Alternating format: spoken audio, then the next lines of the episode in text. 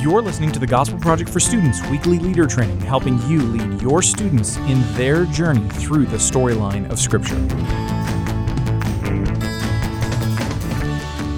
Hey, thanks for joining us for the weekly leader training for the Gospel Project for Students. I'm John Paul Basham, Publishing Manager for Lifeway Students.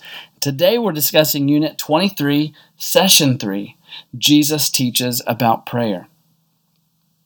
In the Gospel of Luke, Jesus taught his disciples to pray with dependence on God, recognizing our physical and spiritual needs that only He can supply.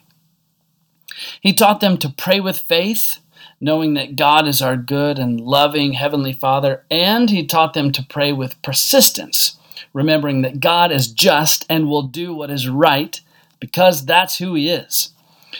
So let's do three things. Let's look at a key takeaway, a challenge from the session, and one encouragement for you. So here's a key takeaway. Uh, and that is that that we depend upon God for everything and prayer is the means for us doing so. The Lord provides for our physical needs, our forgiveness from sin, and our spiritual protection. Jesus taught his disciples to pray for these things so we would remember and live knowing that God is our all in all. And I'm struck by the thought that if we pray for our physical needs to be met, and they are, then we're more likely to repent and pray for forgiveness of our sins and rely on the Lord for spiritual guidance through the minefields of life.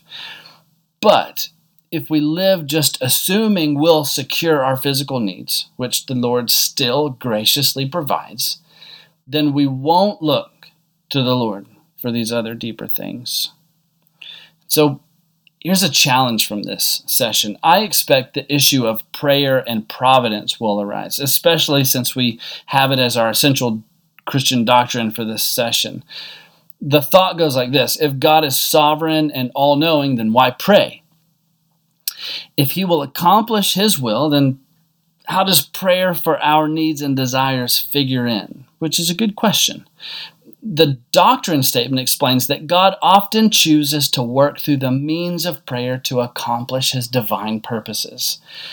God responds to prayers according to his will, and he works through our prayers to change our hearts so they align more with his. So here's an encouragement for you. This week, as you prepare, as you pray and ask the Lord to lead you into this lesson, and as you teach it and reflect on it with your students, dwell on the great love and grace granted to us in Christ, that we should pray and call God Father, and we should be called His children, as 1 John 3 1 says. Hebrews says that we have a sympathetic high priest that calls us to rush his table for help and time of need. Mercy and grace, provision, protection, direction, guidance, all of that is offered to us through this relationship that we have with God the Father through Jesus Christ. And so much of that is realized through the discipline of prayer. Lean into that this week and realize the beauty of what you've been given. Thanks for listening to this week's leader training for the Gospel Project for Students. For more resources to help you guide your group through the session, visit gospelproject.com.